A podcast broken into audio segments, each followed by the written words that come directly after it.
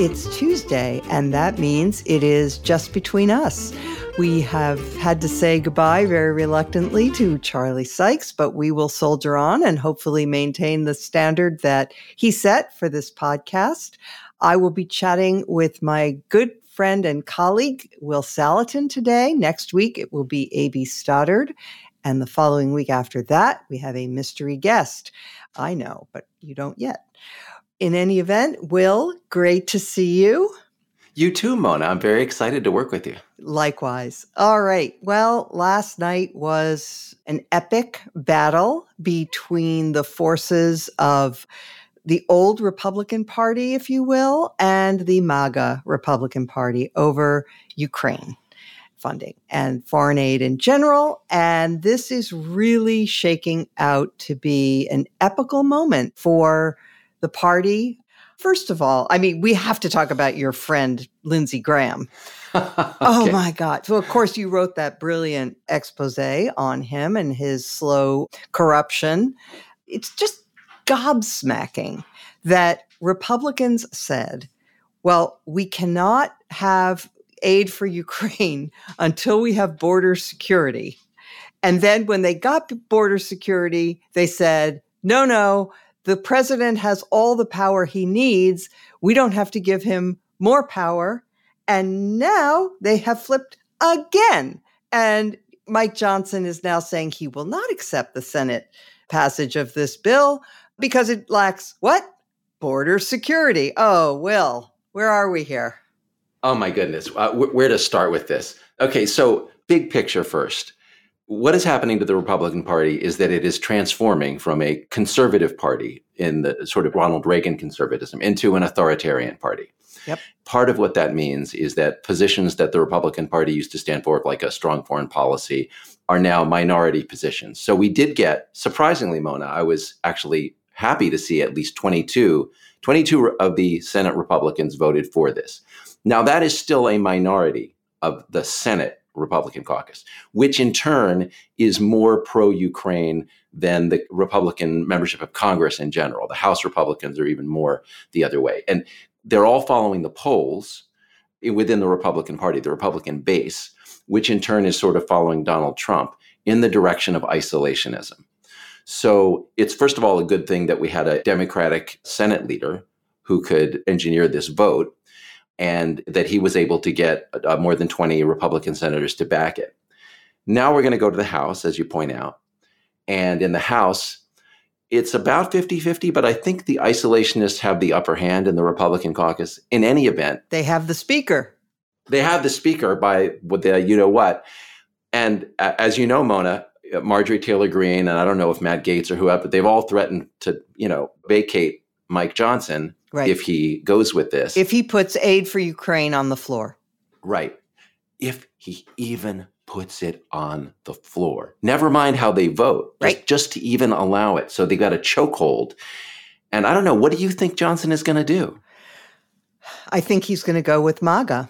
And then the question becomes, as a procedural matter, what about a discharge petition?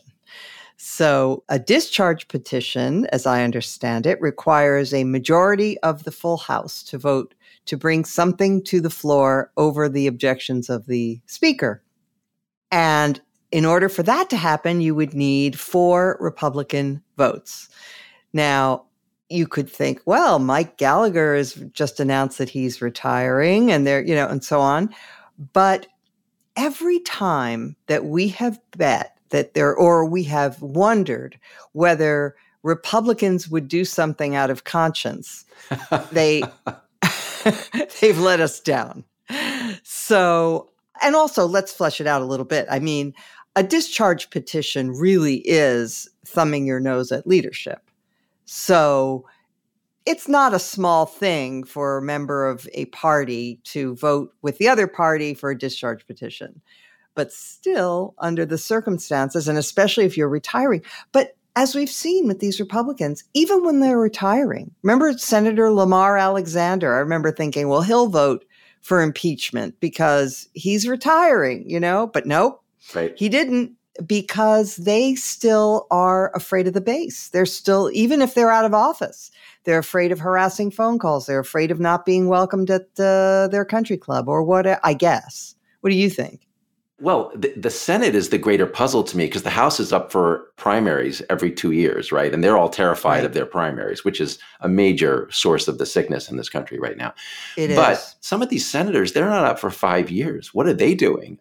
You know, our friend Lindsey Graham. We should get to Lindsey Graham, but let me just cite Lankford. So, Senator Lankford of Oklahoma you know, very conservative senator in good standing with the Republican Party.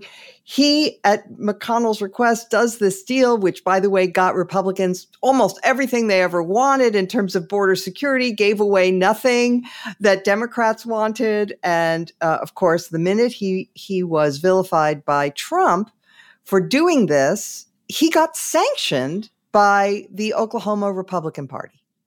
That's why senators are also cowardly. But anyway, tell us about your buddy, Lindsey. Okay, I'm going to put a little note down to talk about Thom Tillis, who's uh, a, on your point about leadership and cowardice among the Senate Republicans. But Lindsey Graham. So I wrote this series about Lindsey Graham, and you're writing it as history is unfolding. So you're waiting to see what the rest of it is. And we published this last May. And I sort of wondered what the next chapter would be. And now we know what the next chapter is. One of the things that I argued in this big thing about Lindsey Graham was that he sold out to Donald Trump on all of Trump's authoritarianism, whatever Trump wanted to do in terms of seizing powers that were not allocated to him by the Constitution, firing people who were investigating him. Lindsey Graham went with him. January 6th, no problem. He stood with Trump the whole time. But Lindsey Graham did all of this because he wanted to influence Donald Trump's foreign policy. Lindsey Graham was a hawk.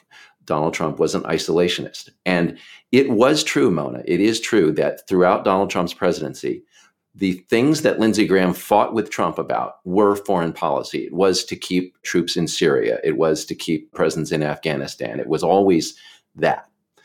And he could always say, okay, I sold out on everything else, but I did it for America's role in the world. And so one of the questions that I had in mind when we published it was can that line hold? Can Lindsey Graham hold to that? Mm-hmm. And the answer is no. The answer is Lindsey Graham has announced that he's going with Donald Trump's position that we won't do any aid to Ukraine. We'll only do loans. And we'll only do that after we, quote, secure our own border, which, as you've just elegantly explained to everyone, the Republicans themselves undermined. They, they prevented the border bill and having prevented the border bill.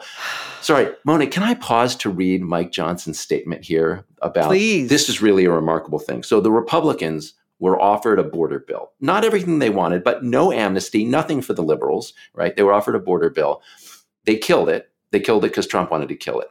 And they had said all along, we're not going to protect somebody else's borders, namely Ukraine's borders, until we protect our own. Okay, the Democrats said we'll protect our own. Republicans said, nope, nope, we don't want that. Then, having said that, Mike Johnson says in a statement uh, last night, he says, in the absence of having received any single border policy change from the Senate, the House will have to continue to work its own will on these important matters. Unbelievable unbelievable. The hypocrisy boggles the mind. The lying. It's just, that's just lying. It's just lying. It's not even hypocrisy, right? I mean, it's gaslighting. If you enjoyed this preview of Just Between Us, you can hear the full episode by becoming a Bulwark Plus member today.